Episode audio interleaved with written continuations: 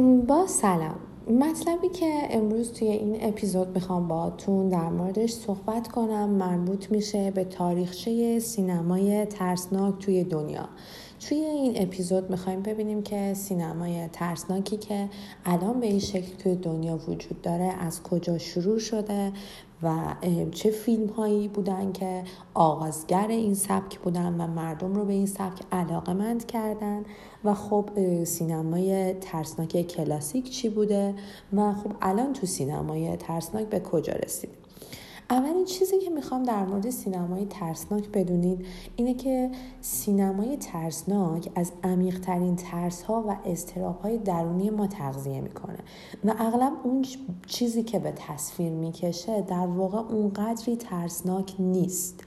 فیلم های اکسپرسیونیستی سینمای آلمان دهه 1920 که از رمان های گوتیک انگلیسی تاثیر پذیرفته بودن از اولین نمونه های این ژانر بودن. یعنی به نوعی می‌تونیم بگیم که اگه بخوایم برگردیم و از آغاز کننده این سبک شروع بکنیم برای توضیح باید برگردیم به سینمای آلمان و رمان های گوتیک انگلیسی. اولین چیزی که می‌تونم بهتون بگم اینه که دهه 1930 دوران اوج سینمای ترسناک هالیوود بود. یعنی جایی که توی هالیوود سینمای ترسناک وارد بحث و مبحث امروزیش میشه برمیگرده به سال 1930 که اولین فیلم هایی که می‌تونم بگم مردم رو به این سبک سینما علاقه مند کرد فیلم معروف فرانکشتاین اثر مری شلی و فیلم دراکولا اثر برام استوکر و دکتر جکیل و دکتر هاید نوشته رابرت لوی استوینسن بودند. فیلم های سینمای اکسپرسیونیستی آلمان هم که می‌تونیم به فیلم مطب دکتر کالیگاری سال 1920 و نوسفراتو سال 1922 اشاره کنیم و مهاجرت فیلمسازهای اروپایی به آمریکا که از عواسط دهه 1920 شروع میشه.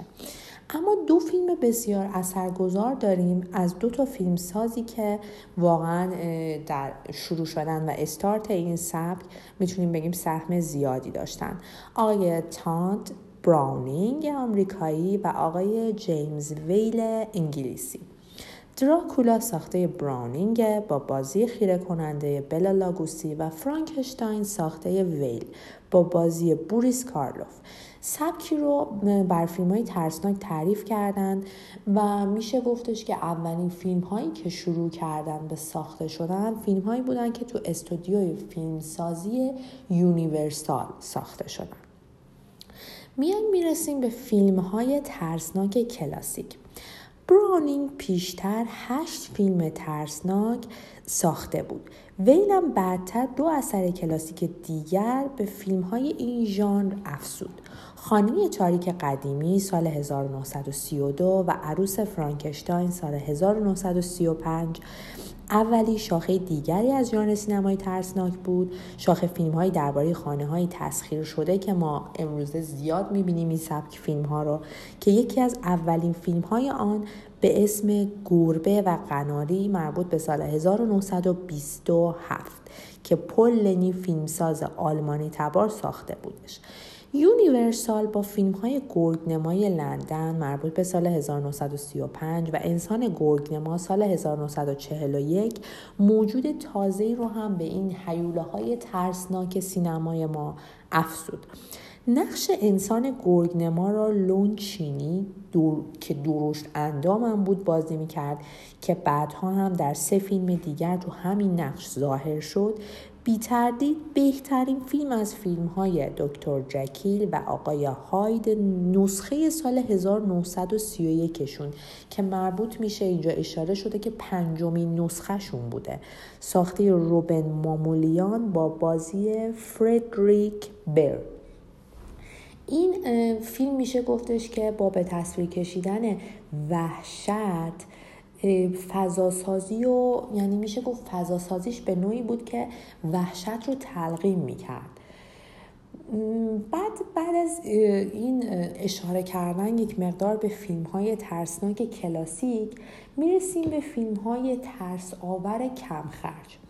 یه استدیویی بود به نام استدیو هامر در انگلیس که در دهه های سال 1950 و 1960 به همه حیوله های قدیمی سینما جان تازه ای داد. تولید فیلم های پر از خون و خونریزی شروع شد و این استودیو برای این کار به فیلم رنگی تکنیکالر متوسل شد.